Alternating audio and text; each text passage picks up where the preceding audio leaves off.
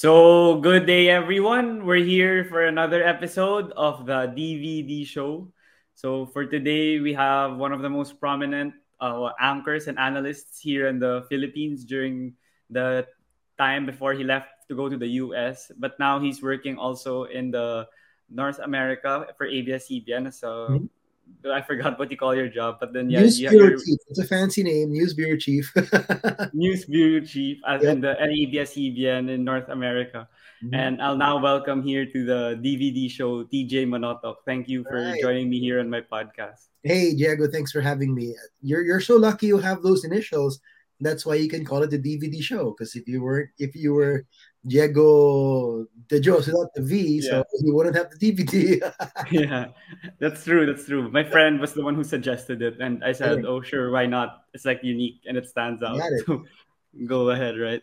So go. to start things off, I mm-hmm. want to ask, how have you been doing? I mean, in the U.S., there are a lot of cases. I mean, I watch the NBA now, and almost all the players are in right? health and safety protocols. So, and Omicron has been ravaging the whole country. So, mm-hmm. how has you how have you been doing, and all your friends, maybe and family there? Yep, I'm good. I mean, you know, you're you're I you do hear more and more people getting sick, getting COVID. Thankfully, I don't know anybody who got it severely. I know a bunch of people who had mild cases uh, and got over it pretty quickly. Um, as you mentioned, the NBA, there's just so many players getting into the health and safety protocols, which we don't really know if they're actually positive or they were just exposed to someone positive. But nonetheless, mm-hmm. it just it's the, the staggering numbers, and I'm honestly worried that they might cancel this or you know at least pause the season for a while because that's something I think the NFL, sorry, the NHL did uh, mm-hmm. for hockey because just not just enough players for some of the teams. So, mm-hmm. but you know, hopefully we get to ride this wave of Omicron out out of the winter season. Because in the last two years, winter is really when it picked up, anyways, when people were home indoors, gatherings, parties, and it's gonna get worse for a few more weeks for sure. Because people are just about to go home from their winter holidays, but um, I'm just hopeful that it's as as they say, it's not as you know severe illness that was caused by the Delta variant, even though most of the cases are Omicron. So, you know, we're, we're hanging in there. You know, we're hanging in there. Laban lang, as they say in sports, laban lang. So, so far so good. Thankful and grateful to be healthy and okay, at least in my circle. And so far. Yeah, and people know that you're you aren't here anymore in the Philippines because you're in the US mm-hmm. working for ABS-CBN as the North American bureau bureau chief. So how would you describe like the job you do for the people that aren't aware of what you do there? Well, obviously it's different from what I used to do before. Before I was uh, a hybrid of news anchor, news reporter, sports host, and sportscaster. There was a bunch mm-hmm. of the mm-hmm. things that I did within a, given a span of one week. But now um, I, I, sit more behind the scenes. Uh, you know, we manage a small news team here in the states um, in terms of the news gathering that we do um, in in the areas where there's heavy Filipino population, so the West Coast, the East Coast, uh, some parts like in Nevada as well, and then up north in Canada, which we, we cover. We try to cover all that, um, um, and you know I cover the bigger stories as well, things that that really have an impact to Filipinos here and Filipinos back home. You know if, if those news are relative uh, and important to them as well um so that i mean so it's, it's a mix of still being a reporter once in a while still being on cam once in a while but more of behind the scenes managing a team now as compared to before so uh, I like to joke about it I've, I've gone into the mature roles so yeah it's, it's a lot more responsibility than before but you know I'm, I'm up for the challenge and you know it's been a pretty fast three years has gone by since I moved out here in 2018 and uh, so far, you know, continuing to grow and evolve in this in this new role. Is your role there like long term? Like you plan to stay there for the foreseeable future? Um, that is the goal. I mean, you know, it, there's no fixed term for a bureau chief. I mean, although the last two iterations of bureau chiefs had about, I think, a two or three year run, but they went home for personal reasons. But ideally, because the one before them was our current boss now, Jing Reyes, and she was here mm-hmm. for years. So, and she was actually the first ever, you know, North America bureau chief. So back then, the goal was to somebody to replace her, be willing to stay here, you know, long term. So that's pretty much where we're headed. Um, so so good, uh, and we'll see how how long it can work out. Okay, so how about what you said that other bureau chiefs um, went home due to personal reasons? So for you, what was the decision making process like? I mean, it's a tough uh, move to go from the Philippines to the United States, and then you said it's mm-hmm. also a whole different job. So how yeah. was it like for you? Like how long did you decide? What was the process like? Funny enough, it was actually a pretty easy decision, um, primarily because it was triggered by my desire to do something different. Um, Oh, uh, in 2018, for those who were aware, I, I, beyond my work with ABS News and ABS Sports, I did I did, I did a bit of a personal advocacy on mental health. Um, I mm-hmm. came up uh, with a, a, video and uh, basically an advocacy campaign on mental wellness. I told my story about surviving anxiety and depression as a teenager. And shortly after that, um, it just hit me that I was like, okay, here it was. My snapshot of my day was I was doing an early morning show on ANC, which is like at like uh, 6 a.m. And then I do my daily routine of whether do a news report, maybe anchor a UAAP game.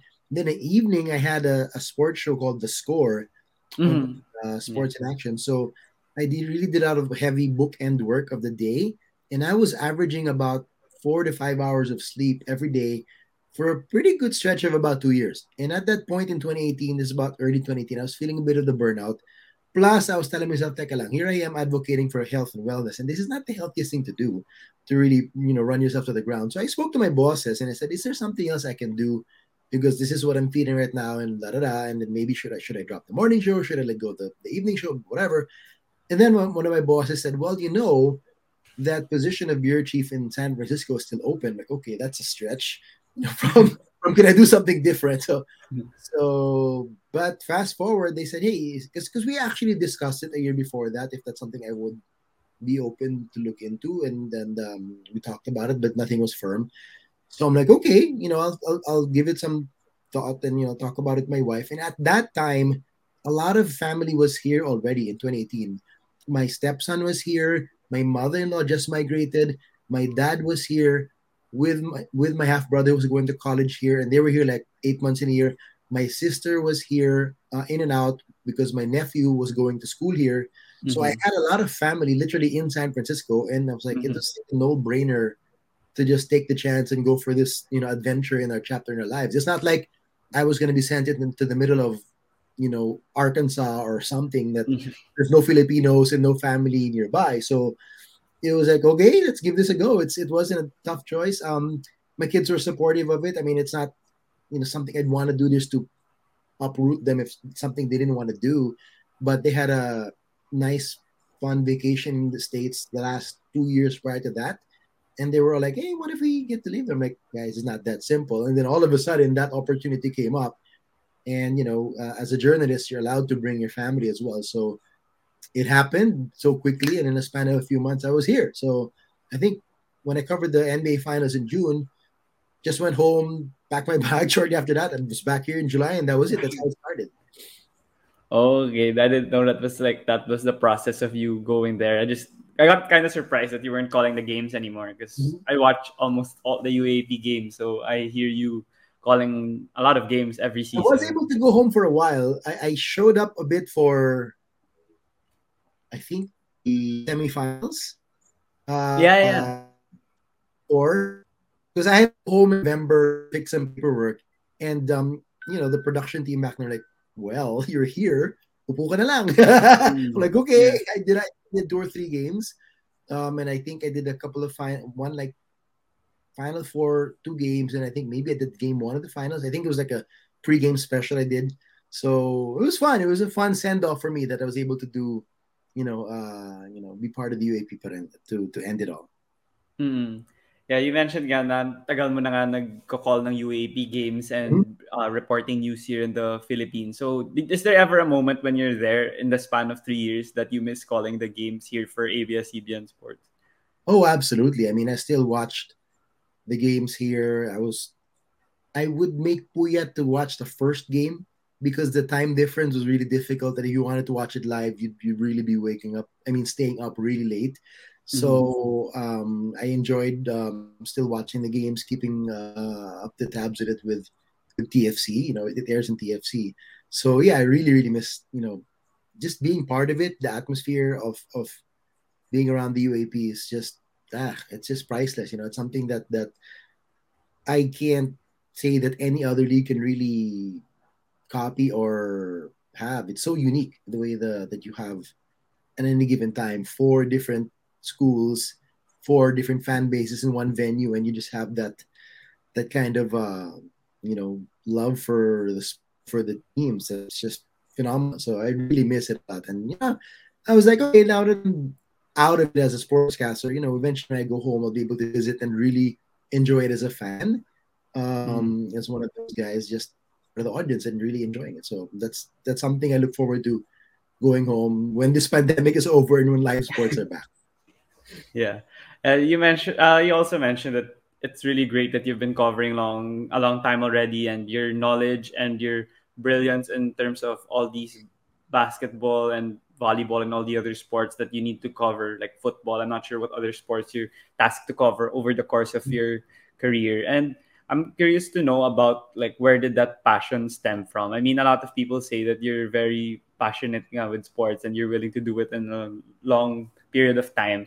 So mm-hmm. why can you please talk about like your like upbringing or childhood and how you fell in love with sports and how you pursued hosting and broadcasting? Okay, um, well, uh, we're really a sporty family, so sports is in, in the blood of the Manotoc family. Um, if you dig back in the archives, actually of LaSalle, if you look at the Manotoc brothers, my dad and his siblings, they pretty much played all the sports from soccer to basketball. my dad had all these medals in my Lola's house. Like, dad, you played ping pong, you played tennis, you played volleyball. But back mm. then, there's like a small school population. So anybody who's kind of athletic kind of played all the sports. But mm-hmm. They they really the Manotoc brothers kind of excelled in basketball. So my my older titos were much better than my dad, Tito Billy, then Dini, and then my dad. So and then none of them play. I mean, there was no PBA at the time, but my Tito Billy I heard was really good and he played in the national team. He would have made the PBA if there was a PBA. Mm-hmm. My dad naman, um, you know, he played two years in college and then focused on golf, and he was much better as a golfer than a basketball player. But he found himself as a PBA coach um, in the late 70s mm-hmm.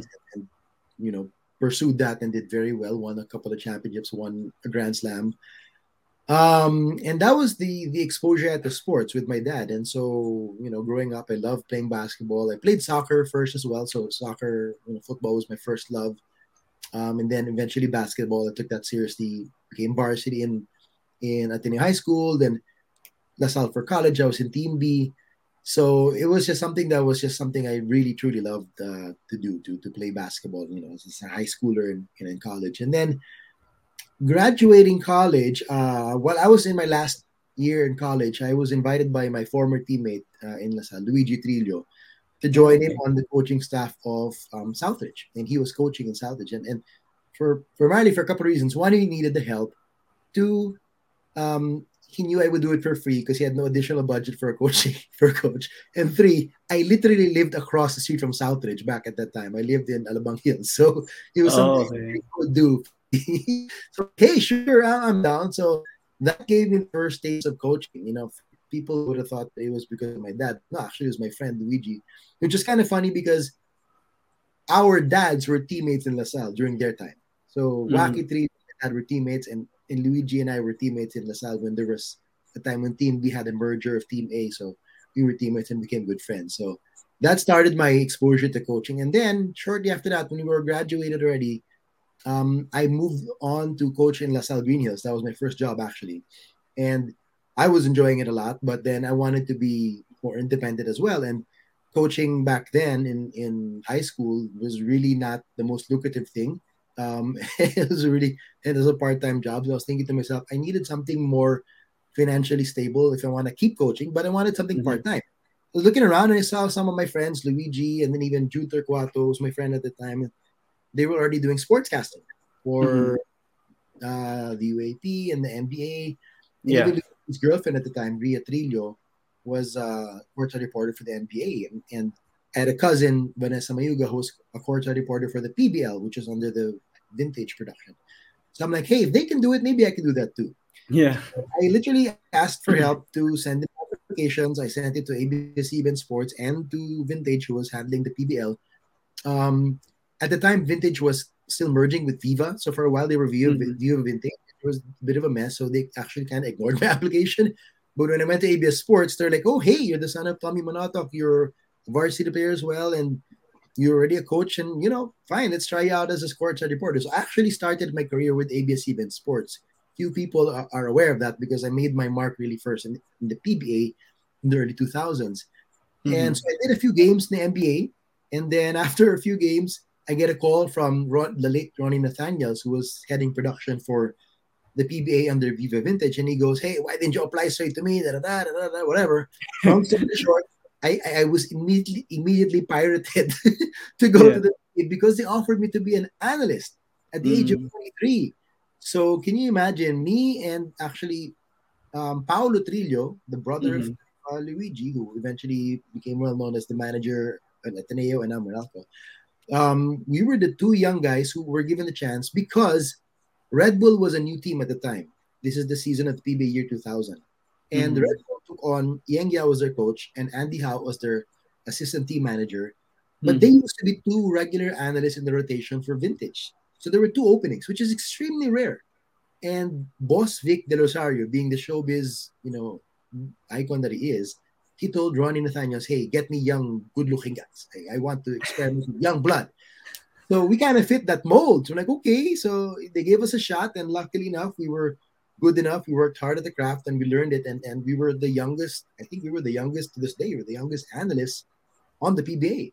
So that's what mm-hmm. started. And then, you know, years down the line, I got an offer to move back to ABS-CBN, uh, you know, to do things with news and sports and, and all that.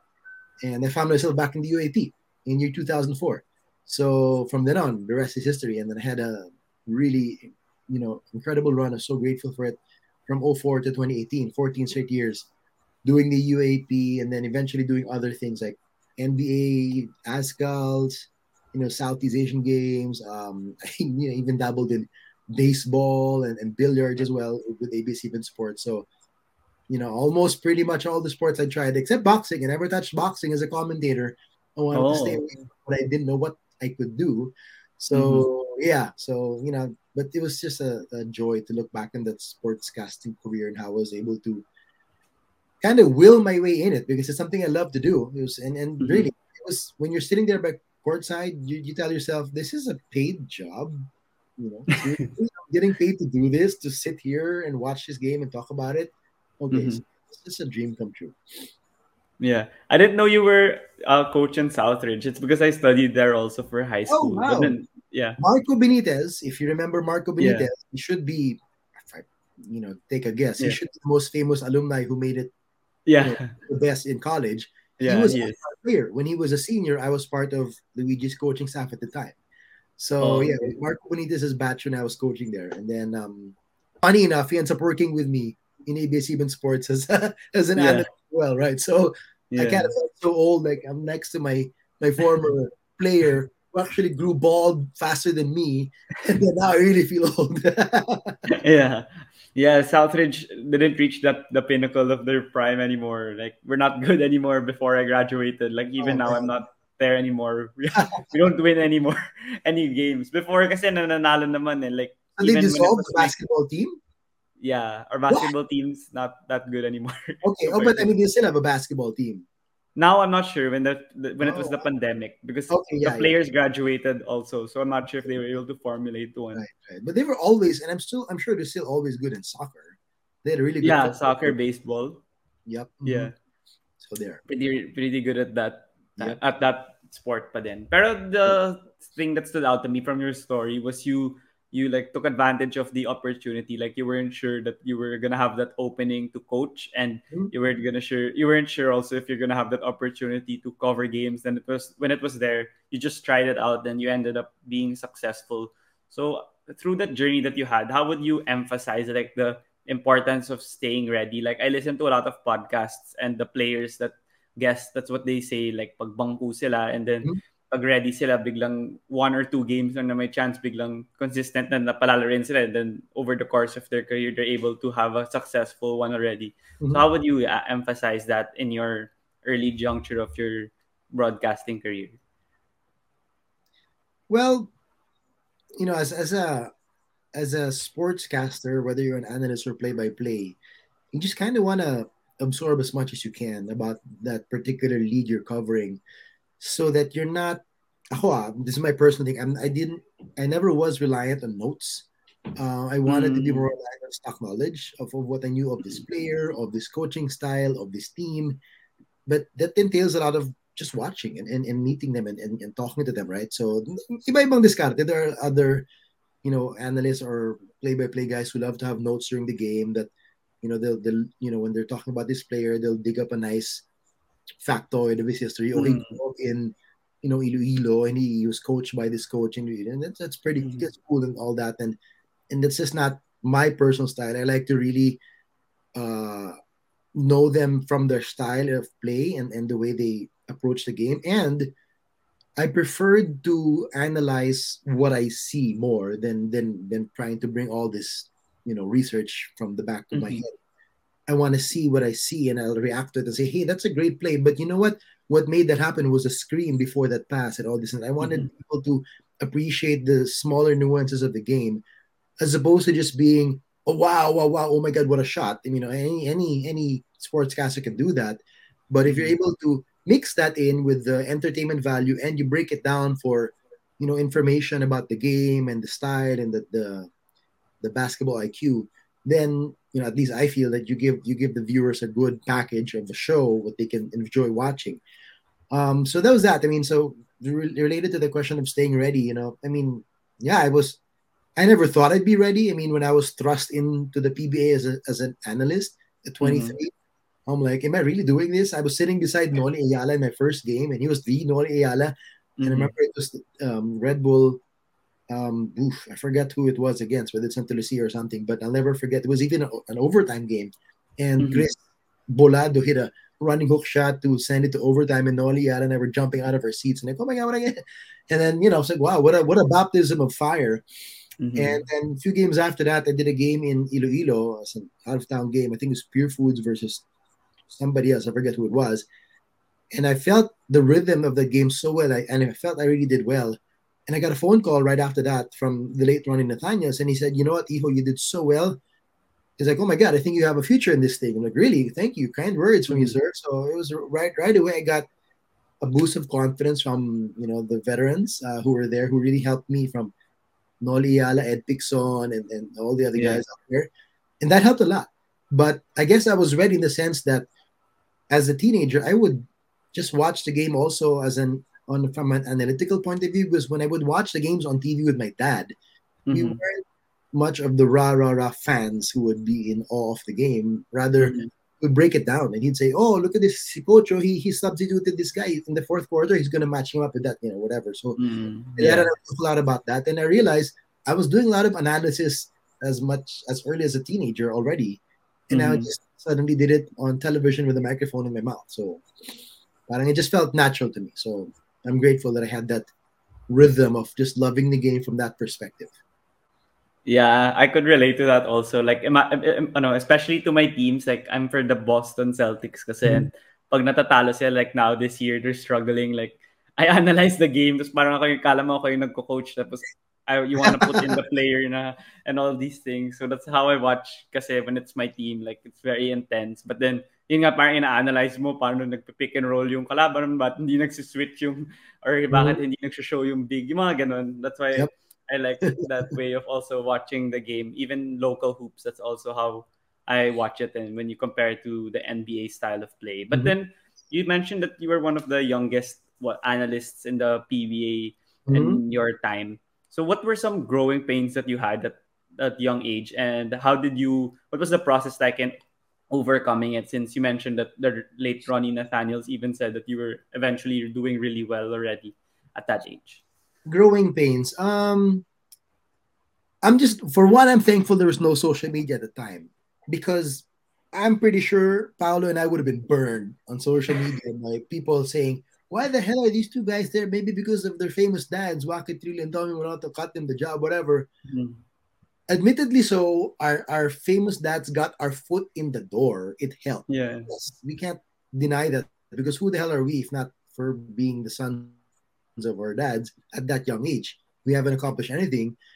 But to stay there, that's a different mm-hmm. story because we had a lot of other guys that, that came and went. You know, that some had a connection with this and that, or some had, a, you know, was was recommended by this and that. But then after a few games, they were so horrible, they were gone. So the mm-hmm. fact that we survived and and had a you know relatively successful career for a very long stretch means we really worked at our craft and we worked at what we had to do and learned you know the skills the techniques and, and the nuances of the game that, that we had as former varsity players ourselves although we were not uaap stars. But i honestly think i always tell this to my friends i honestly think my time on the bench in lasalle helped prepare me as well you know be a better analyst because i was learning you know sitting beside the coaches and understanding hearing things like that. So that that for me gave me a different perspective compared to when I was in Ateneos uh, in high school, where I played a lot of minutes, one of the leaders of our team, and then I had a mm-hmm. different perspective as a, as a as a bench player, as a role player. So mm-hmm. I think that really prepared us a lot for the game's analysis. Um, but in terms of growing pains, once in a while you hear murmurs here and there. Again, thankfully, walang social media. Na, you know, may mga chismis chismis, oh, nandiyan lang yan kasi anak niya ni ganyan, whatever. But then, you know, I, we just, I, I guess we let it Pao and I were never talked about it, but I, am pretty sure he had the same mindset that, that we just let it fuel our desire and drive to be better mm-hmm. and prove them wrong. But more than proving them wrong, you know, I, am always of this mindset of I just want to do the best I can rather than mm-hmm. having a negative motivation of I'm doing this because I have a chip on my shoulder and want to prove them wrong. I want to focus positive and say I'm, I'm enjoying this. I'm doing the best I can, and I want to do this as a service for the fans who really enjoy what I do you know, and, and one thing I learned in, in terms of growing pains, one thing you learn quickly in in any kind of TV work that you're out there is that you cannot you cannot please everybody. There will be people who will like you. There will be mm-hmm. people who are like, okay, I'm neutral, and there will be people who will hate you. That's just mm-hmm. the way of the world in anything you do. And, and and I would liken it to an art form. If you're an artist, singer, composer, or you do you do you draw mm-hmm. art, whatever, there's just a segment of people who will love it, A segment mm-hmm. people like, okay lang, and a segment of people like, oh, that's ugly. Ganun talaga eh. Mm-hmm.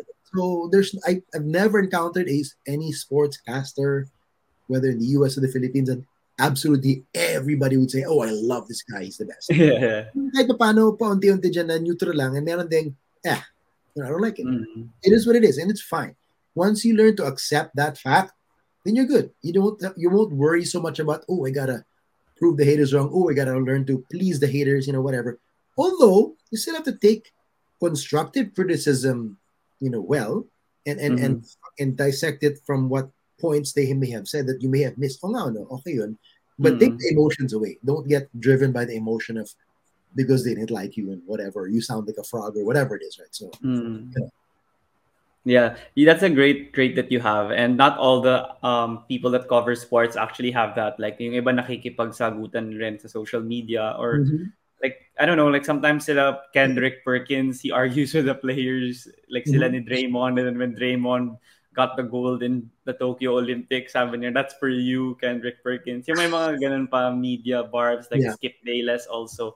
But then for you, how do you do that na nababalance mo and nabibuild mo yung sarili mo na you are uh, very like, you know how to negate the negative criticism and then you could uh, absorb the positive criticism and make it a better make you yourself a better broadcaster or a host. So how do you dissect it and uh, divide it in a way? I think that's the nature of the person that i evolved into. Um this this actually has a lot to do with me overcoming my anxiety and depression as a teenager and coming mm-hmm. into college wherein i was able to figure out a way of life and a mindset that i would let go of pressure and stress especially with academics and you know the, the key to that was just acceptance of accepting there are a lot of mm. things in this world that you can't control you know mm. like for example just break it down like uh, like grades i can study the best i can for an exam but i don't know what the questions will be i don't know if it's going to be yeah. or whatever so i'll do my best but i can't fully control the grade i'm going to get because that's up to the teacher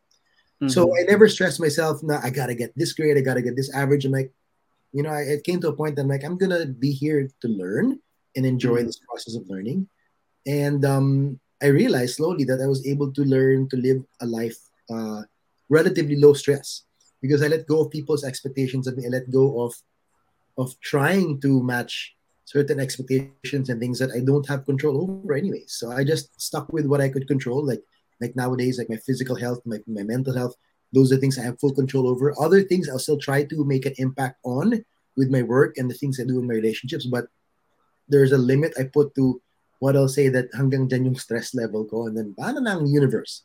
Leave it up to faith mm-hmm. and God na rin. So I guess it relates to that, where I'm able to let go of, of criticism, of negativity and all that from certain people and you know, it's unfortunate. Well, you don't like me, then fine. You don't like what I said, then fine. That's what can I do? I can't change your mind, diba? So it is what it is. But you learn along the way.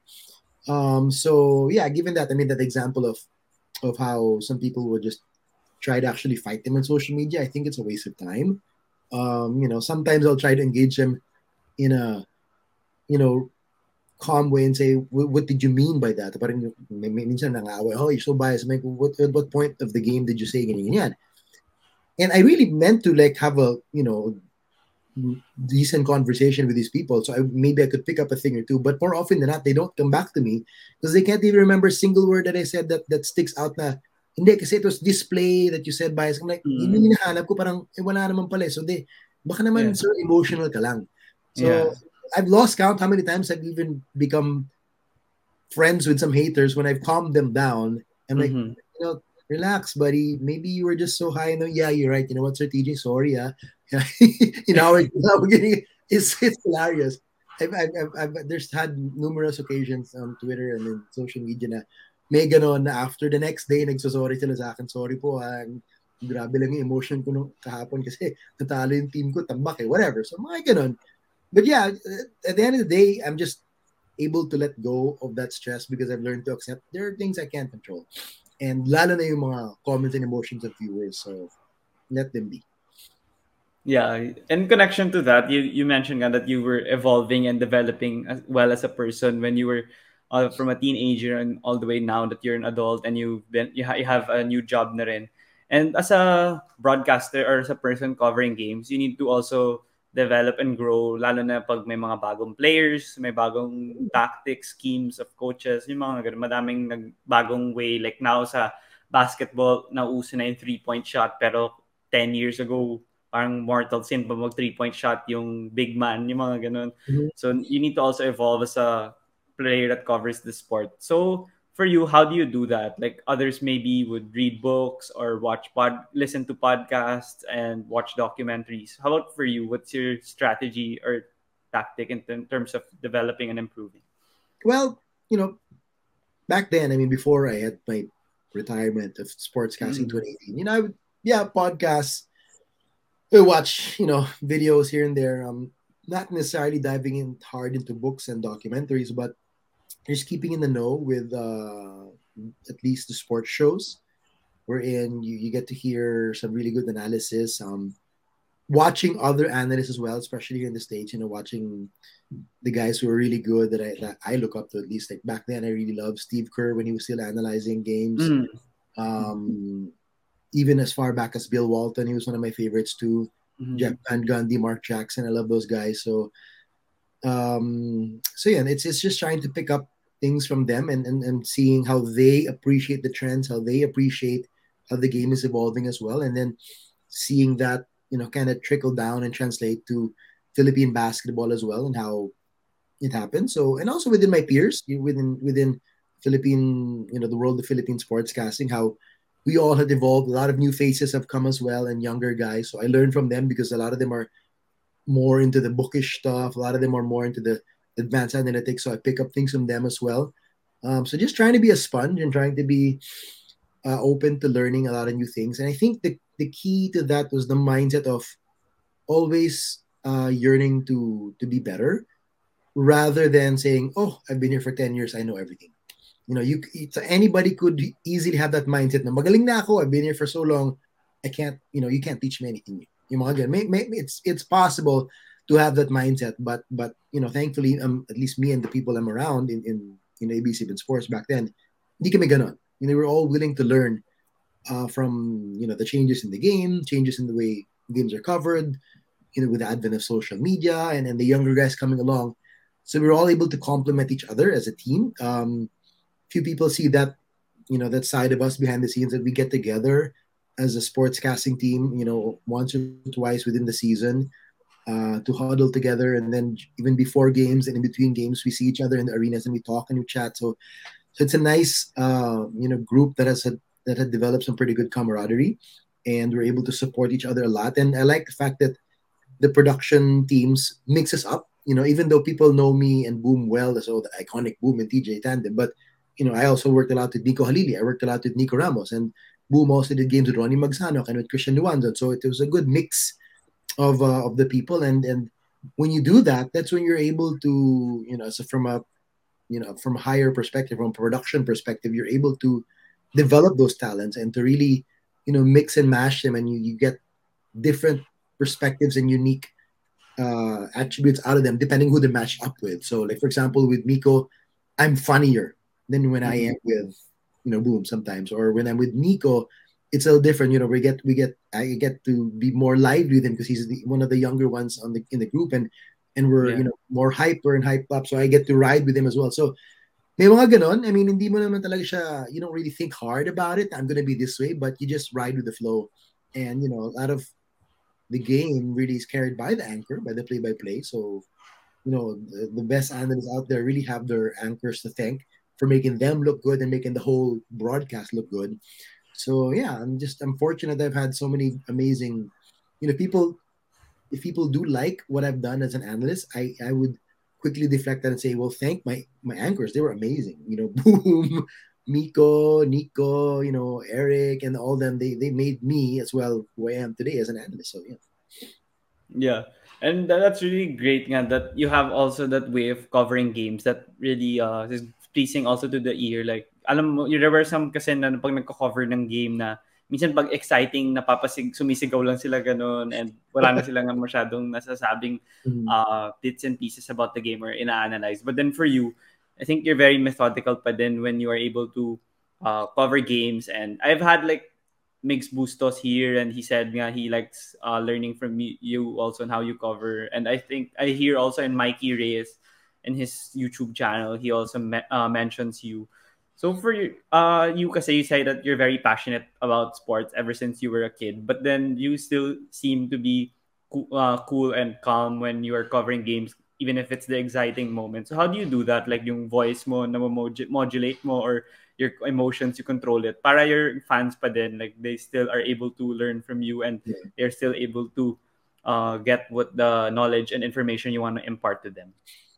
I guess nasasanay ka na rin. You know, it's a, it's um it's also a bit of presence of mind knowing that you're there not just as a fan in the arena but you're there to really be a different person from them and, and being able to broadcast this game bring the fun the energy but also the analysis and the information to the fans. Um yeah it's just, it's a matter of being present you know presence of mind. It's not easy as you said, you can easily anybody can get easily get carried away and they're just like just screaming with everybody. And we've you know we've seen some people you know have fallen into the trap of of getting too hyper and too excited to the game that they just they're just screaming. you know, mm-hmm. wala sila masabing creative, but yeah. it's in it's I guess you it, it, you eventually develop it that you're kind of numb to it. And one thing I don't like about it actually is sometimes I get I lose that ability to, to be a fan. Like sometimes I'm just there to watch. Let's say I'm going to watch the first game before I do the 2nd mm-hmm. And here I am. I want to enjoy the game. I'm like, God, I'm just, my brain was just is just analyzing the game as opposed to wanting to, hey, yeah, wow, you know what a play or whatever. Parang na-juice out na yung pagka-fan ko in mm-hmm. a way. So now I'm trying to bring that back more. Um, now that I'm kind of done, at least for now. Who knows mm-hmm. if I mm-hmm. but, but I'm done for for sports casting for now. And I want to be a fan again when I get to go to the arenas when I get to watch some games. So yeah, I guess it you kind of develop that and you kind of get stuck in that. So it's a matter of just maintaining that and maintaining that that that mindset and presence of mind when you're doing the games. Mm-hmm. And in connection to that, also the Migs would also mention when I talked to him that he try to get uh, your style, like this, your style in a certain way of covering the games, but it can't be like kumare solely like Jeff Van Gundy or mm-hmm. TJ Manotoc or mm-hmm, yeah. um, Mark Jackson. It needs to be like you develop your own, but not you can't just emulate one because if you copy someone, like it's pretty weird. It's not gonna sound uh, correct when you're the one with the opportunity, but you sound like someone or you're just trying to uh, imitate someone 100%. So for you, how would you describe your style in covering games and what would you say like what's your strengths or weaknesses maybe when you're covering uh, any kind of UAAP game?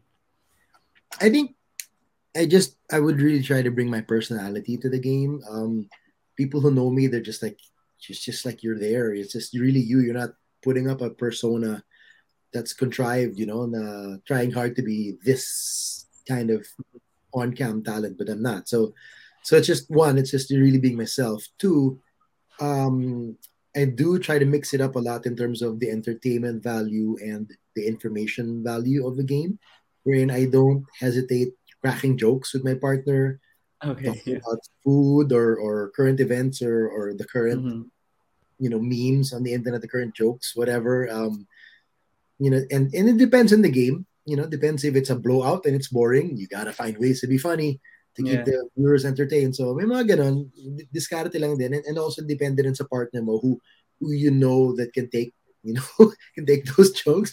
I remember mm-hmm. before when Nikko Ramos was new, when he transitioned from a court reporter to an anchor, he was telling me he was so nervous to be with me because he knows how I can be off the cuff and crack a lot of jokes. Um, and so parang nag-worry siya na how he can be so serious. I'm like, dude, relax, chill, we got this. Um, you know, parang may ganun eh, may ganun siyang kaba na when mm. he, he knew he was gonna work with me na parang you don't know what you're gonna get to this guy sometimes. Yeah. So, but but he got a hang of it and he got to learn to enjoy my style and so. But I think I, I've been able to, you know, mesh a lot of influences in me, like I said, and but if there's one person I think that really sticks out that that that gave me the the green light to be myself and to be natural and to maybe even crack jokes once in a while, I think it was Bill Walton. If you get to watch mm-hmm. Bill Walton analysis back in the late 90s when he was still, you know, commentating in the NBA, that guy is funny. I mean, he still does college hoops now. Uh, I know. Yeah, college. Yeah. And but wow, he's he's he's hilarious, and I love I love watching Bill He can be funny this moment, and the next moment he's you know schooling you with the way this play was developed and how the coach did so well. So I love. It's a big Bill Walton fan. So if there's any influence really in me from anyone that had a heavy influence, but not the copycat style, Bill Walton definitely is one of those guys. Um, and then you know bits and pieces of others here and there. You know, um, just just learn to absorb the way they see things, and even the way you kind of trend out a game wherein the game is progressing and then we're heading to the fourth quarter. So what are you looking for? What are the changes? What are the adjustments? What are the coaches, you know, keeping in their back pocket to surprise other team, you know, with matchups and, and set plays and whatnot. So things like that. So you kind of you're able to kind of predict how the game would flow, and then you know what what gear to shift yourself into when that time comes. So, even. Mm-hmm. Yeah, that's really great, and I hope that you're able to cover again in the future. You mentioned that you're not, I mean, like completely closing the door and. Uh, if um, they keep the door open for me. yeah, I mean, hopefully when ABS comes back, I mean, but then you up now is in Cignal TV, so it's gonna know, be tough. Yeah, mm-hmm. but then hopefully, yeah, in the you never know in the future if whatever opportunity presents you, and hopefully you'll be able to I'll be able to hear you again covering the games because yeah, I miss those you. times. Not there's so, always the, the greatest games on YouTube or cable. yeah, yeah. Old yeah. classics. Yep. Yeah.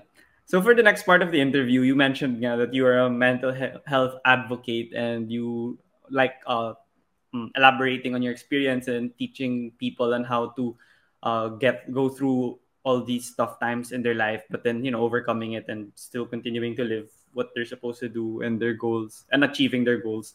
So to start things off, I'd want to ask, like, I just I don't remember if I watched the video, the one that trended on YouTube before in 2018. Not sure if I watched it before, but I watched it last night when I was like researching for the interview. Okay. So I'd want to ask, like, what was the process like, and uh, con- constructing that video and how long did it take and for you to you know because it's kind of difficult if you go through something like that and then you're yeah. gonna put it on youtube. So everyone's basically gonna hear what you went through. Yeah, so how was it like for you? I mean you were already an adult in that time and you know it took many years before you actually published correct. Um well uh it's a very serendipitous process of things that happened you know that led me to that moment of wanting to do that.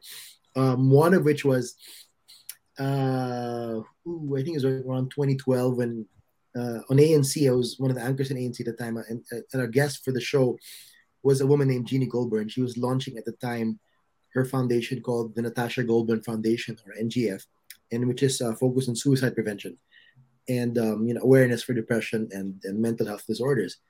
And literally five minutes into the interview, I started to talk about my experiences as well. And mm-hmm all of a sudden our producers are like, what's happening? You know, this is supposed to be an interview, it became a conversation. And mm-hmm. it came out well. The feedback was really good that here, here was this newscaster all of a sudden talking about his experiences going through yeah. you know, depression and, and anxiety as a teenager. Like, wow, that's rare for someone to admit it on live TV, which mm-hmm. I did. And um, it was a revelation of sorts because I felt um, with the feedback I got, which was good, like, hey, wow, you know, this is something I could talk about shortly after that, Jeannie, um, who's actually a family friend of my mom's, invited me to give a talk in La Salle, Dasmariñas, a few months down the line. Oh. So I had a, a, I was talking to a full gymnasium of kids and talking about my experiences, and and the feedback was great. You know, p- kids went up to me and said, "Thank you for sharing my story." That just by hearing my story, they felt inspired and they felt motivated that they can, they you know, they too can handle their the challenges at the time. And I felt I didn't realize that that me telling my story could have an impact on others mm-hmm. in, in, terms of if they're going through something I went through as well.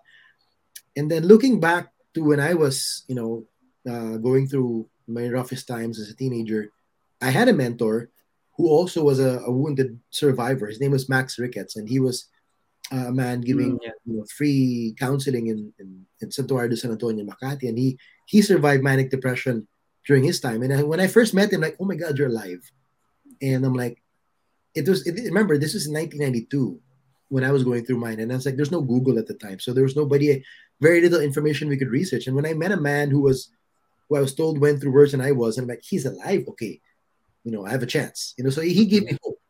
So fast forward back again to that day, you know, those days in in 2017, and then and I was turning 40 at that year.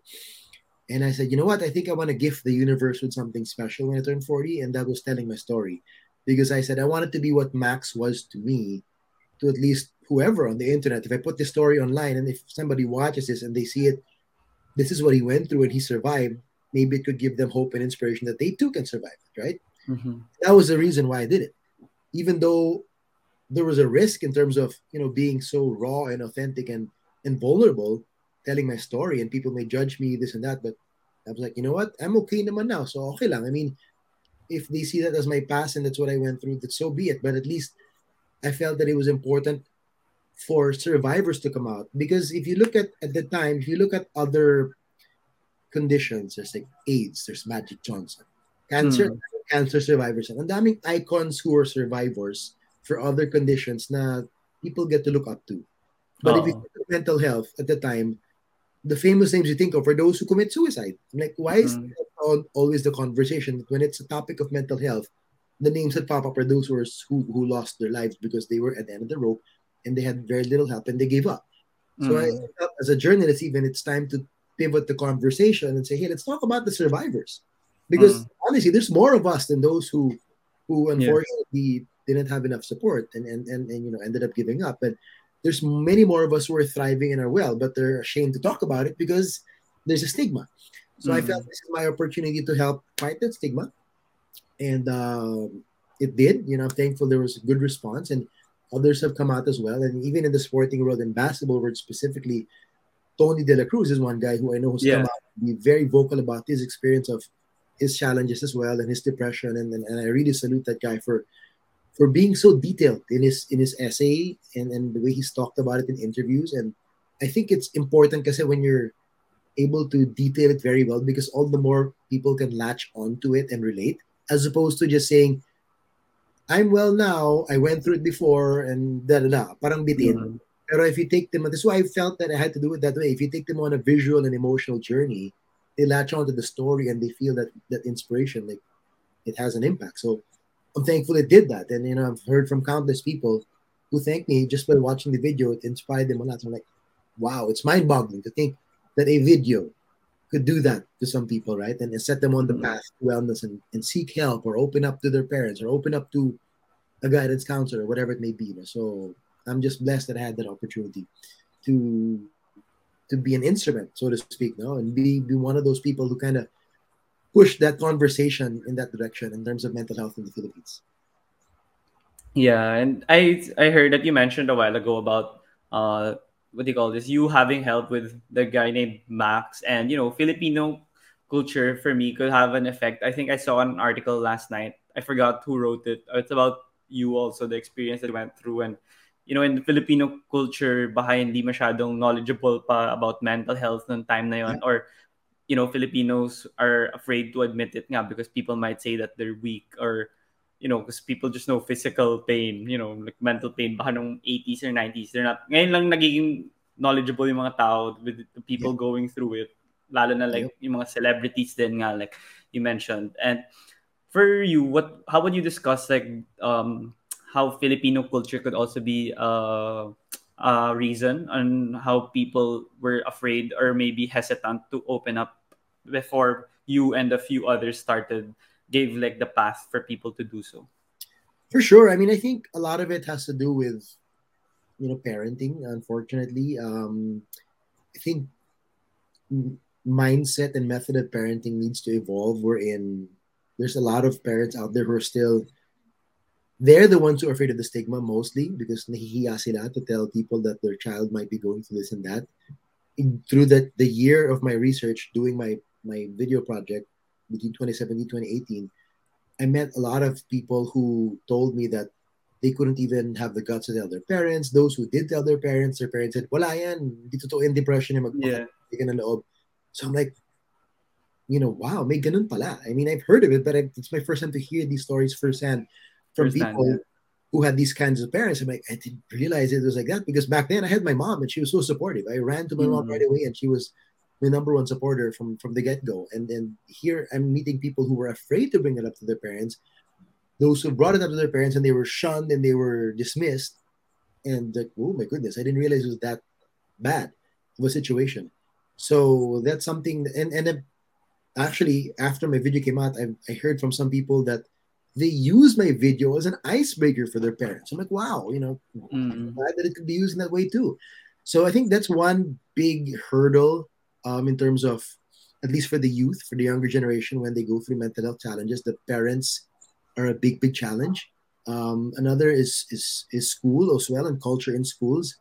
But thankfully now more and more schools are more open to discussing these issues in school. The more that you talk about it, you lessen that stigma um, you know, like my high school alma mater, Ateneo, I'm glad that they've they've even highlighted it every year, and they have a mental health week or mental health awareness week, and I've guested there, given talks there, and I'm glad they're taking a proactive stance on it.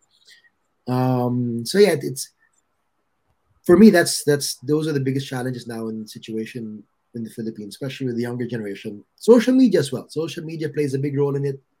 If you were aware of the big news that Facebook and Instagram were in the last couple of last few weeks before December.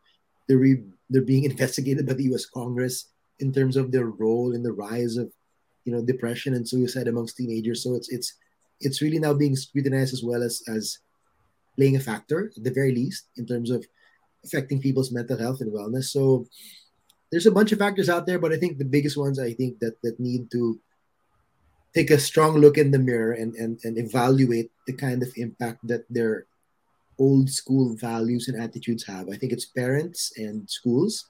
And once they acknowledge that and they know that there's some things that need to be done and to, to change and to have conver- hard conversations with the community, then I think we'll take a big, big step in terms of helping a lot of kids, you know, um, ease up from their stresses and pressures and lessen, you know, these incidences of, of depression and anxiety early on. Because for me, my advocacy has pivoted now to prevention, understanding where the triggers are.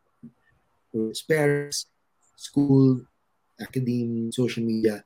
You know, other people want to focus on getting people help, which is great. You know, that's first aid. You know, finding more counseling and all this and that. Ako naman, I want to focus more on that side of the conversation we're in. Where is this coming from? You know, not everybody is getting it because they have a chemical imbalance. A lot of cases are coming out because of societal triggers. Mm-hmm. And are, for me, um, avoidable if we can figure it out. If we can figure out what these triggers are, and maybe changes can happen within those that culture. Mm, yeah. You mentioned when you did your research for the video that it's been a rapid increase of people that are having depression in 2017 and 2018 when you did the video.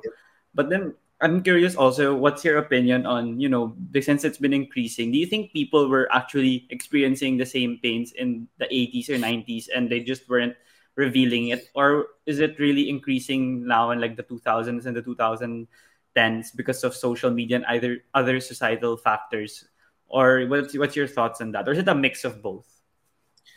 Um, I think there's there really is more now. Um, and I mm-hmm. think I do really do think that culture um, and social media has played a huge, huge role. I've read a lot of research on it as well from some journalists, um, and then and uh, there's a book called um, for those who want to dive deep in this. The book is called The Lost Connections by a British journalist called named Johann Hari, and he really dug up a lot of um, you know, fascinating research on how for him, there were seven major factors that that really contributed to a lot of rise in cases of, of um, depression and anxiety.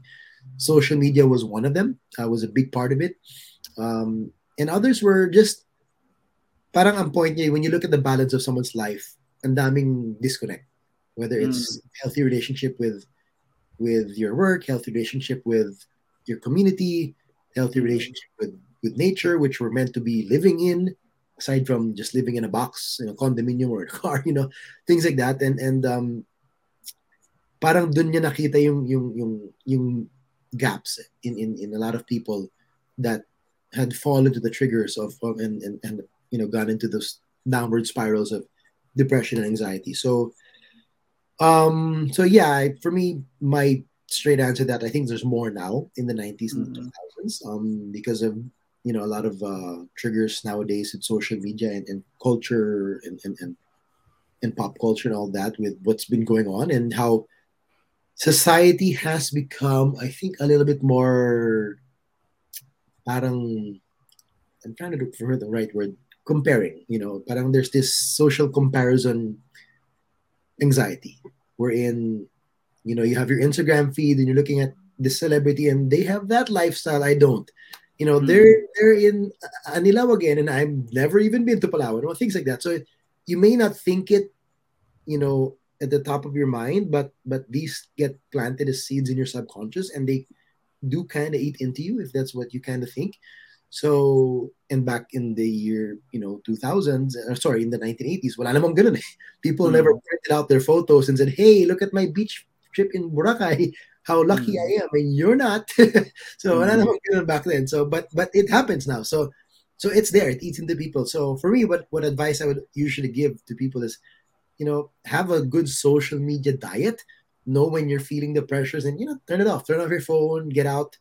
You know, enjoy some nature. Connect with real friends in person. And all I know the pandemic is challenging yeah. now with that, but yeah. you know, when you can do that, because you know a lot of these relationships that are just stuck on social media are kind of superficial so if you're able to foster again real relationships um, in person please do so because that for me it's how humans are meant to live you know with real friends real relationships in, in, in real life irl in real life mm.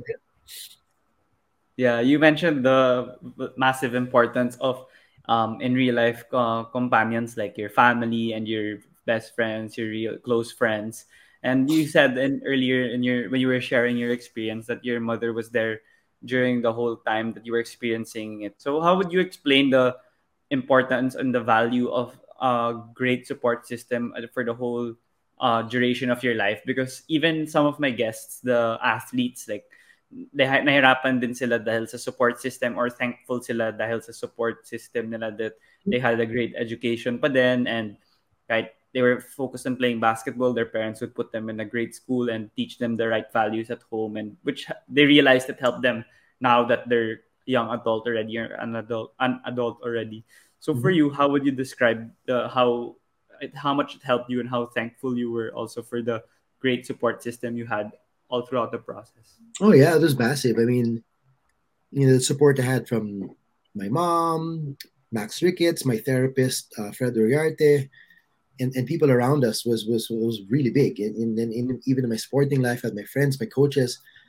Uh, you know, I, we I wouldn't be here without them. Um, and that's just honestly that, that's how I feel those also. I mean that that's also heavily discussed in that book I mentioned, The Lost Connections. That if you think about it, back in history, humans were meant to live in tribes. We were never meant to live solo as an individual and do your thing. But when you're in a tribe, everybody plays a role.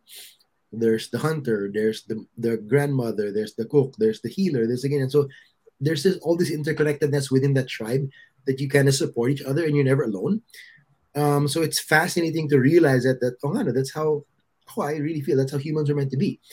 But now that there's so much focus on individualism and, and go getting and career getting and whatever, parang, you know, this generation nawawala yung connection to that tribe and that group and they're all just me, me, me, me, me. I want to get this, I want to get that. So they're losing the, the quality of the relationship. So for me, that support system is massive. And, and, and when you say support system also, you're not just taking, but you're giving. When you're part of something that's reciprocal and you're giving and, and helping out. And I know I've met so many people who have felt so much better with their mental health challenges when they started helping people as well. Parang yung pala yung magic na hindi lang ako help me, help me, help me, but they're like, how can I volunteer? How can I help you as well? So when they felt that reciprocity, then they felt that balance. Like, okay to, I'm nakakatulong pala ako. And, you know, it, it gives them purpose. Sometimes a lot of people feel so empty and lost because they feel they have the lack of purpose. Diba? Like, nobody loves me, you know, what am I here for? And they get in that downward spiral. But when they start to discover what they're good at and then maybe can help people with what they're doing with that, then they feel that sense of purpose.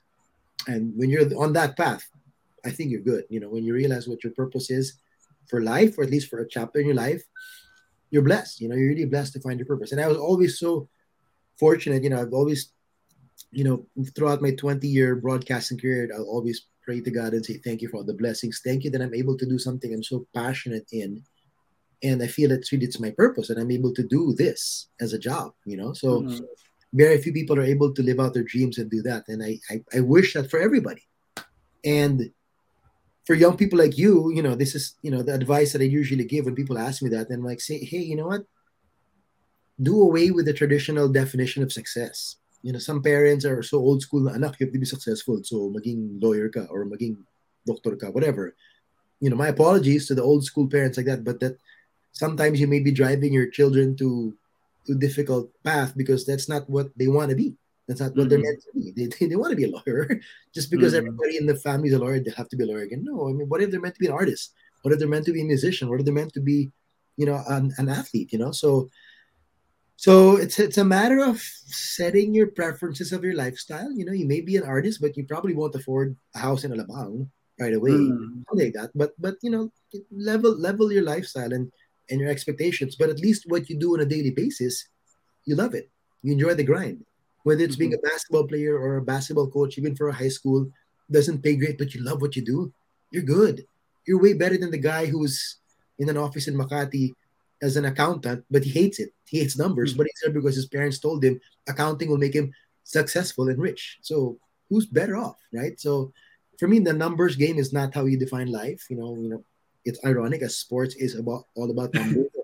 you know, the winners, winners and losers, just advanced stats. But in real life, it's not about the numbers. You know, it's about the heart of what you do. You know, and, and and what you love doing and how you what you do, you know, makes an impact in other people's lives, and then you're good. You know, for me, that's the key to that's success for me.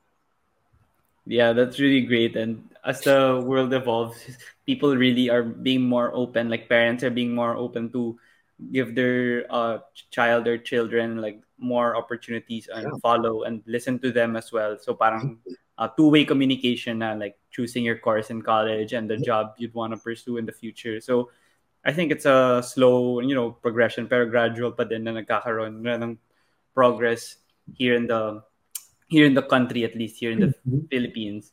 But then for you, I'd want to ask, like, for some people, kasi medyo like grade conscious din sila. And you mentioned nga in your video that that was the tough time for you and then Ateneo nung you were just focused on studying too much, but you weren't doing other stuff anymore. Like, I don't know, maybe socializing or playing around outside with your classmates and friends. So how would you um uh, tell people na ma-balance yun in terms of uh, being a young kid? Kasi syempre, hindi pa sila mature kung high school, grade school, you know, that that time of their life yet. So, yeah.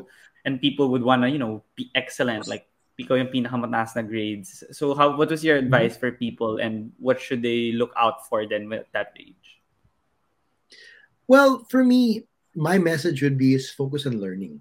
I mean, if the grade, if the good grades come and the honors come, great, that's a bonus. Pero I I I, I shy away from advising people to make that the goal. Now I have to be an honor student. I have to be top 10 again. I have to be on that board. Um, because if that is what you define yourself and define your life, what if, for example, for example, you know, I mean, I've heard of horror stories about this. That this this guy is like a top honor student all his life, and then he suddenly goes to this high school where it's even more challenging, more competitive, and he's never top ten anymore.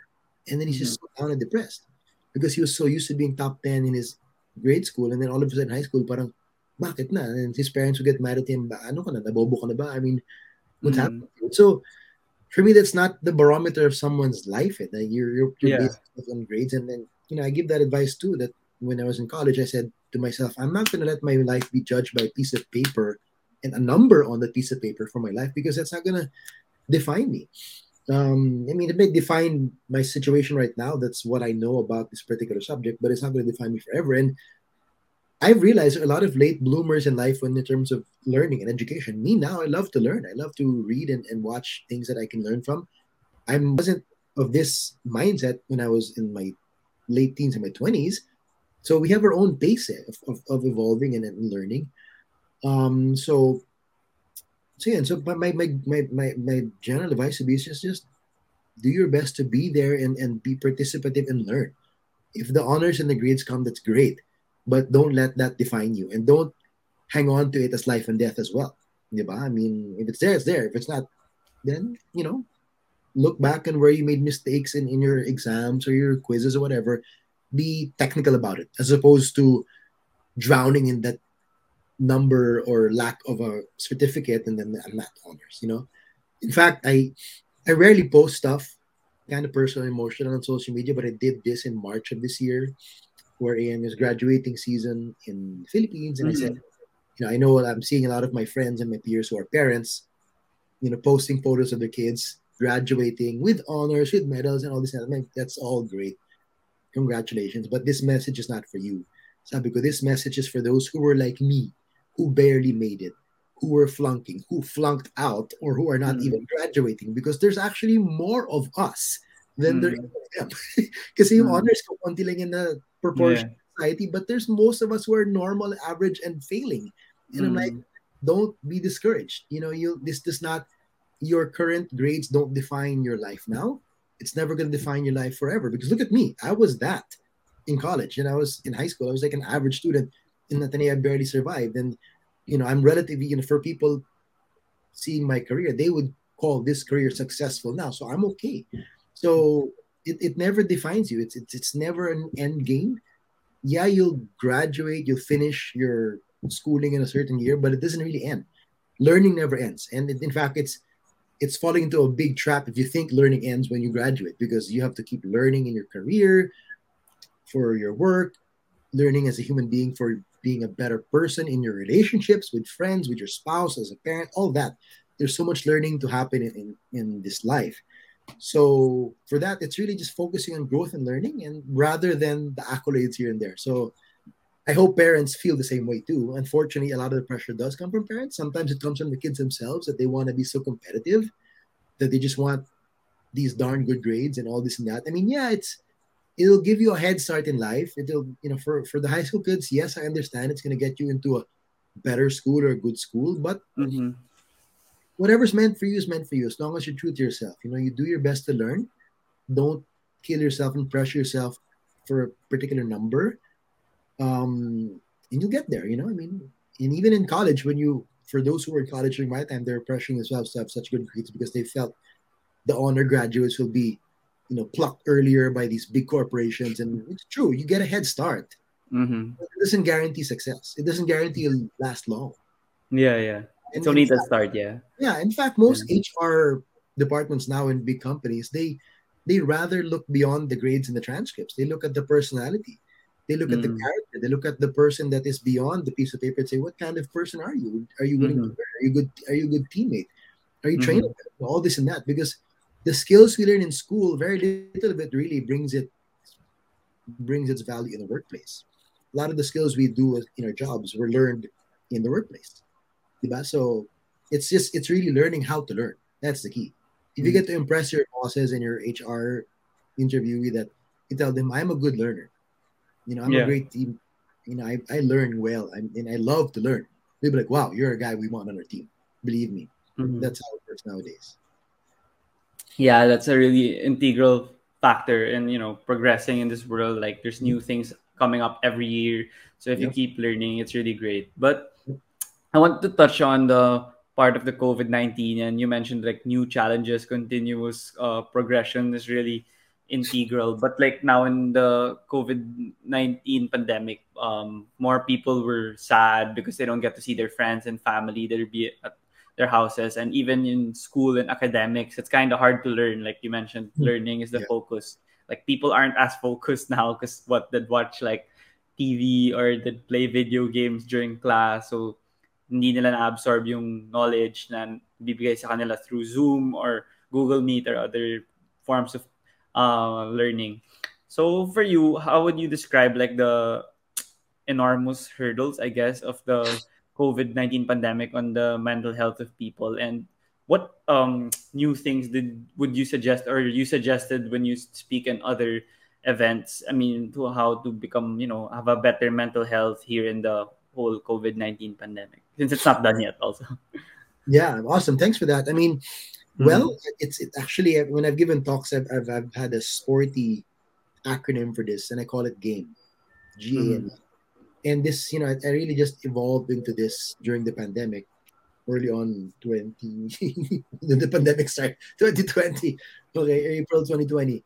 Um, mm-hmm. Um, G starts for gratitude, and I learned this um, this mental hack uh, and skill as early as 2018, I think 2017 that I think I encountered a podcast interviewing Tony Robbins. If you're familiar okay. with Tony Robbins, is this you know success coach and talks about his morning routine. And one of the things he does in his morning routine is a, is he has a gratitude journal, and he writes down the things he's grateful for. And learning more and reading more into it, and I, I was encountering a lot of articles that that there was research by Harvard, by Stanford, and whatnot, and they were researching people who were, you know, executives and professionals who were doing these things that their productivity, focus, and happiness just were going up and up and up, partly because of having a gratitude practice. Um, and it's as simple as really just answering a question of what are you grateful for today? What are the three things mm. you're grateful for today? And so I started that as a as a regular practice as well. And it, it just worked wonders for me in terms of my mental health and wellness and stability. Second would be acceptance, and I've mentioned this a bit already earlier in terms of yeah just having a mindset of acceptance and knowing that there's a border for my stress levels. That there's some things I can't control. That's okay. I'll leave that to the universe, and I'll focus on things I can control. And back then, it was my physical health. I was gaining a bit of weight. Medyo nagkakadad bod ako because of the pandemic, so I wanted to be healthier. Started exercising again, starting to go back on my nutrition plan, and it was down. I was able to, you know, successfully do that. M is mindfulness and, and meditation, actually. So I started to meditate as well more regularly starting last year. And um, there's various ways to do it. You know, when I was a kid, I was exposed to some really challenging ones. Like my mom would bring me to a Zen meditation class. Okay, like the ones that mm-hmm. Phil Jackson would do. Like, like that's hard yeah. for a teenager to sit down and be, be quiet for an hour. And that was one of the things that my mom was trying to make me do. So nowadays, and damning iba. I mean, there's like simple guided meditations. There's so many apps out there. There's an app, if you may have seen this, the app Calm is a meditation app, and guess who their lead endorser is? A guy named LeBron James. Okay, so yeah. it's no secret anymore that the most, you know, successful people in this world, the high performers in sports, entrepreneurship, and whatnot are doing these things. And like, let's get a let's get a clue, man. I mean, they're they're happy and successful and productive, and this is what they're doing. It's some people may be turned off like, oh my god, it's so hipster, meditation and gratitude. But believe me, it's such basic life skills that apparently can fuel us to be superhumans. So, so that's one thing. So the, the meditation and the mindfulness, if you can find a way to be mindful and meditative, try it out and see what it can do for you. And the last letter E is just evolve. And I, have mentioned this, you know, in time and again within the last hour we've been talking. It's just that willingness to evolve, never settling to be who you are. Even in sports, just never settle. You never settle. Always working harder the next day, the next day. Like Kobe, I want to work harder to be better myself. I will never be complacent at the level of skill I have in this sport. But as a big picture, never be complacent who you are in your life in terms of your aspects of your life, whether it's your physical health, your mental health, your who you are in your relationship with your friends or your parents or your siblings or your spouse, that you can find ways to be a better version of yourself. Maybe be more patient, maybe be more generous, maybe be more forgiving. And damning aspects of life where you can break it down and see maybe I can be a little bit better. So that for me is game. So it's gratitude, acceptance, meditation, mindfulness, evolve. So that's those are the tips that I've, I've learned to develop um, the last year and a half that I'm, I'm grateful I, I did and I'm able to share this to people who want to be mentally well, mentally tougher, mentally more balanced. Um, and I think that if people are able to practice these skills consistently, they'll be better off and they'll, be able to fend off these stress and, and, and triggers. Yes, life will happen. Breakups will happen. People will die in your life. You may lose a job. You may your, your, your businesses may go up and down, whatever. But the resiliency is built within you if you're able to keep your, your yourself stable. For me, I, I was able to put it to a supreme road test. ABS-CBN was shut down. Months later, when I started these things, mm-hmm. and when it shut down, we were all in tears and crying and, and angry. But I was shocked because if anything in if there was any moment in my life that probably could have and should have triggered another anxiety episode in me since my late 20, in my early 20s, that should have been it. Yeah. Going that, that horror of watching the ABS-CBN shut down. But it didn't. And I was focused and I was stable. I was angry and sad and crying, but I was in control. Mm-hmm. I was telling my wife and my sister, you know what? Wow, I think this all this meditation and journaling has helped me a lot in terms of being in control. So mm-hmm. I was able to put it to a really supreme road test, and now I'm a living proof that this stuff works, man. So it can really put you in a great, you know, zone and, center. And if there's one last bit of advice I can give that that means a lot to sports fans, my favorite moment of um, The Last Dance with Michael Jordan was that was not probably the favorite moment of a lot of people. It is when his um, biographer, the author of his book, I forget his name right now, said in an interview that Michael Jordan's biggest or best gift is not his athletic ability. His mm-hmm. superpower is his ability to be present in everything that he does whether it's on the court practicing, whether it's in a meeting with you, whether it's in an interview, whether he's spending time with his kids, whatever, he's always present and focused. Especially in the world that we live in nowadays, there's so much distractions from mm-hmm. our phones, social media, and and just worrying about tomorrow, regretting what you did yesterday. It's so difficult to be here now and present. And maybe this gift was given to him by Phil Jackson as a Zen master and coach and mentor. Maybe I don't know where he developed mm-hmm. it, but he was good at it. And that's what the guy said was this is his superpower. He's such a, a mentally strong human being and he can be so present every moment in everything he does. And that's why he's so successful in what he was able to do. And for me, that was a, that was a major wow moment. Like, oh my God, wow. I'm thankful I pulled this nugget out of that episode, out of the 10 episodes, out of so many things that happened in the documentary. I'm loving this moment and I'm, I'm, I'm grateful I can share it to sports fans alike to mm. have a perspective on the mind, on the human, you know, capacity that if we are just stronger in being present in everything we do, we can be better in everything we do. So yeah. Yeah.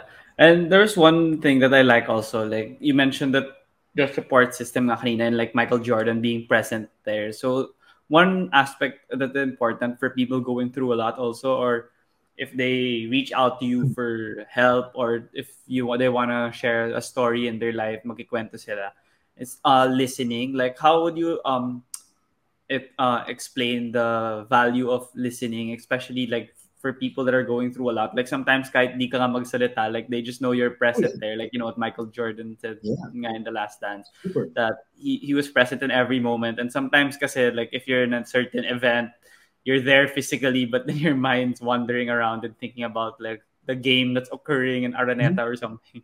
So medyo hindi ka nakikinig sa nangyayari or pag kinakausap ka, you're not really absorbing what the person's telling you.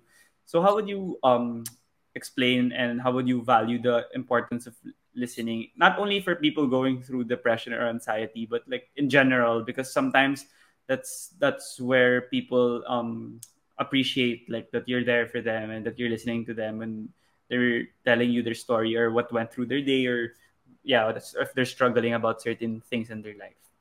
Yeah absolutely. I mean that's what was one meaning of being present. Just being present is also being there to listen right? And and to really be mm-hmm. engaged listening.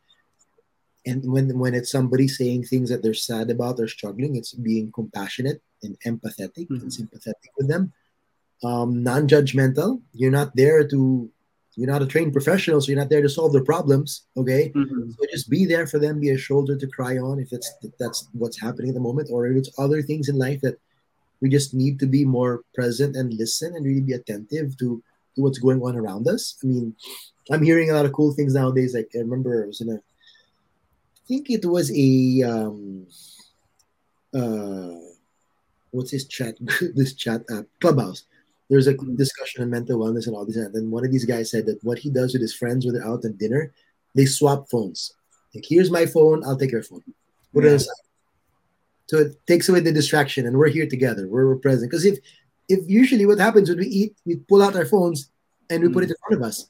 And little bit, little later, you're all like scrolling, scrolling, and then it, you're kind of ignoring each other. There, there are moments that are lull that you're kind of all ignoring each other. But that was a cool hack, cool technique. Now, okay, let's swap phones so at least the phone will still be there in case of an emergency that it rings, mm-hmm. right? But if not, at least there's nobody picking up, checking messages and email and social media. So you're present. So there, there are many ways around it. I mean, even if it's like you're, you're attentive in class and whatnot, or you know, just taking down notes once in a while also I think helps a lot. I mean, oh, I was never the kind to be all in the notes to everything the teacher would write and. I was writing it down. I would take down significant parts of it, and then I would mm-hmm. photocopy the notes from the from the studios guy next to me. Yeah. I get everything back. But yeah. you know, that was my hack. But you know, really just jotting down notes on certain things that are important. So even if you're reading a book or listening to a podcast, jot down those those memorable moments, and that helps you be present and helps you listen well as well. It helps you remember it because there's there's cognitive magic to writing down things that you're hearing and learning um, I, I can't explain, but it's been proven in so much studies that there's there's some something about writing things down and there's magic in it. So do that, and you know I think you'll be able to listen better and to absorb better, whether it's listening to a friend, you know, listening to a podcast, listening something to a lecture of a class. So, so you know, so that's it's a that's a cool perspective and, and, and you know it's a very mature thing for you to think of for your age, Diego. So kudos you for that.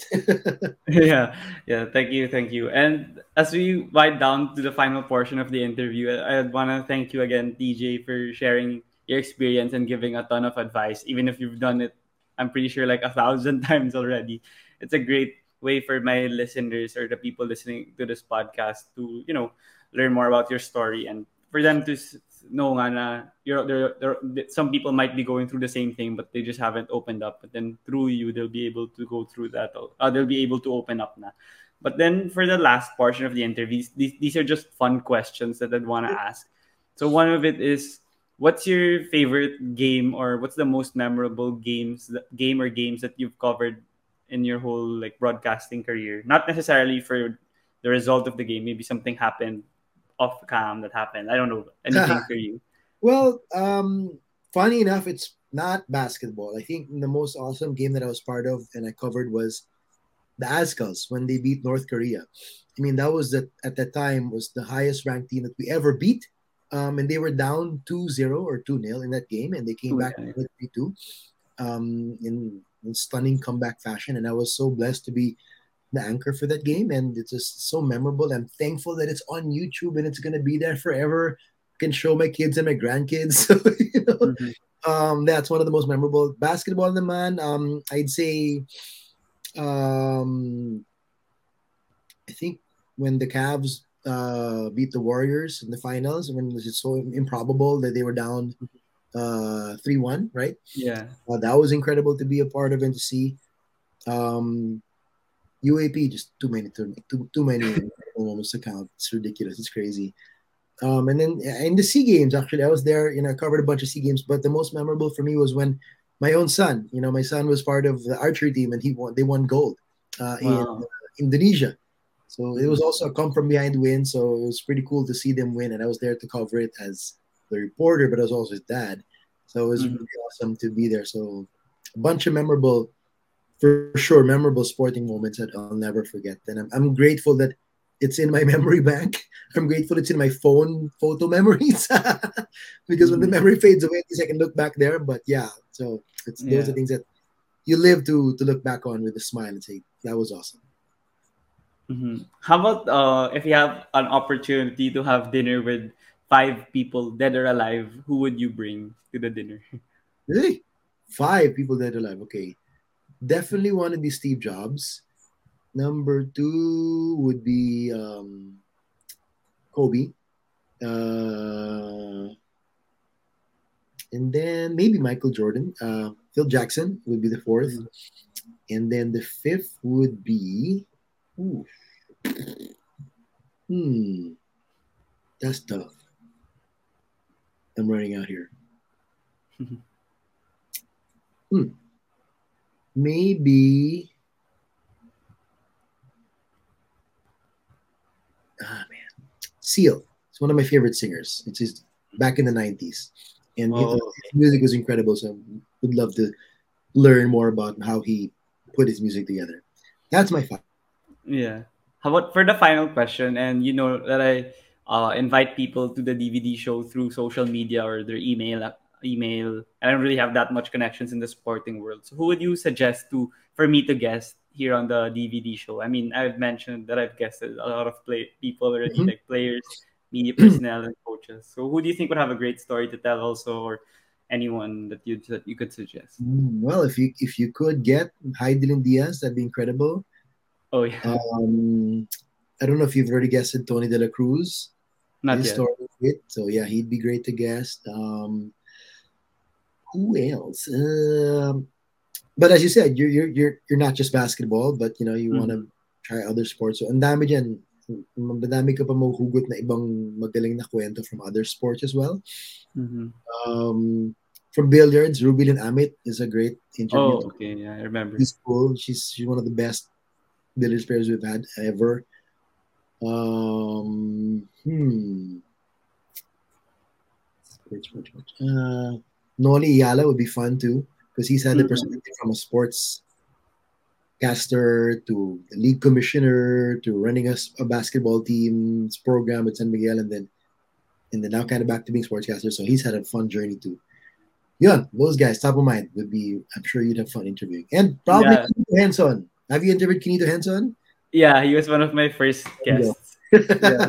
the best. And also for LaSalle, and I interviewed them also recently about boxing because of the Olympics, we were successful and talked about box, boxing culture in the Philippines. Oh, how about Aaron Atayde? Not yet. I haven't he's, he's, he's, now in ESPN, man. The ESPN. Yeah. So he was one of our guys in UAAP, and then became an anchor, and then moved it to the PBA, and then now he's in Connecticut. in the yeah, he is. Yeah. Yeah, it's awesome. So I'm happy, so happy for him. Yeah, I should I should actually interview. I I, I could try. Like Hidilyn's pretty difficult. Like I keep just following up, and you know, hopefully they reply soon. And the others I haven't tried, or yeah, I haven't tried. I think the others that you suggested. So hopefully I'll be able Trying, to shoot your shot. yeah, yeah, yeah. That's what I do. And then you know, sometimes they don't see it. I just follow up because you never know. They might see it yep. the second or the third time. Yes, so, exactly. So yeah, thank you again, TJ, for joining me here on the DVD show. I really appreciate the time and the stories that you told. And do you have any final message before you go? Well, um, when is this? Are you publishing this right away? No, I do my episodes every Wednesday. Okay, so this is coming out New Year, end of the year. Yeah, mga Jan, because I have an episode today yeah, and this week na and the next oh. week. since you're watching this January, Happy New Year to everybody out there watching. Um, wishing you all a healthy, happy, you know, and and good wellness in 2022 for yourself, your family, our country. Hopefully, we figure things out. Um, but but as you've heard in this discussion so far, you know, just continue to do what you love, enjoy. As we, you know, me and Diego were one of millions of sports fans all over the world, blessed with sports that makes us happy as sports fans. I hope you find your happiness too, whatever it is in the world. Then then keep at it. So thank you and God bless. Okay, thank you so much again. Is it okay if you, we take a picture before you go? Yep. Okay, I'll take it from here. One, two, three. Okay, thank you so much right. again, TJ, for joining me and stay safe out there. Bye bye.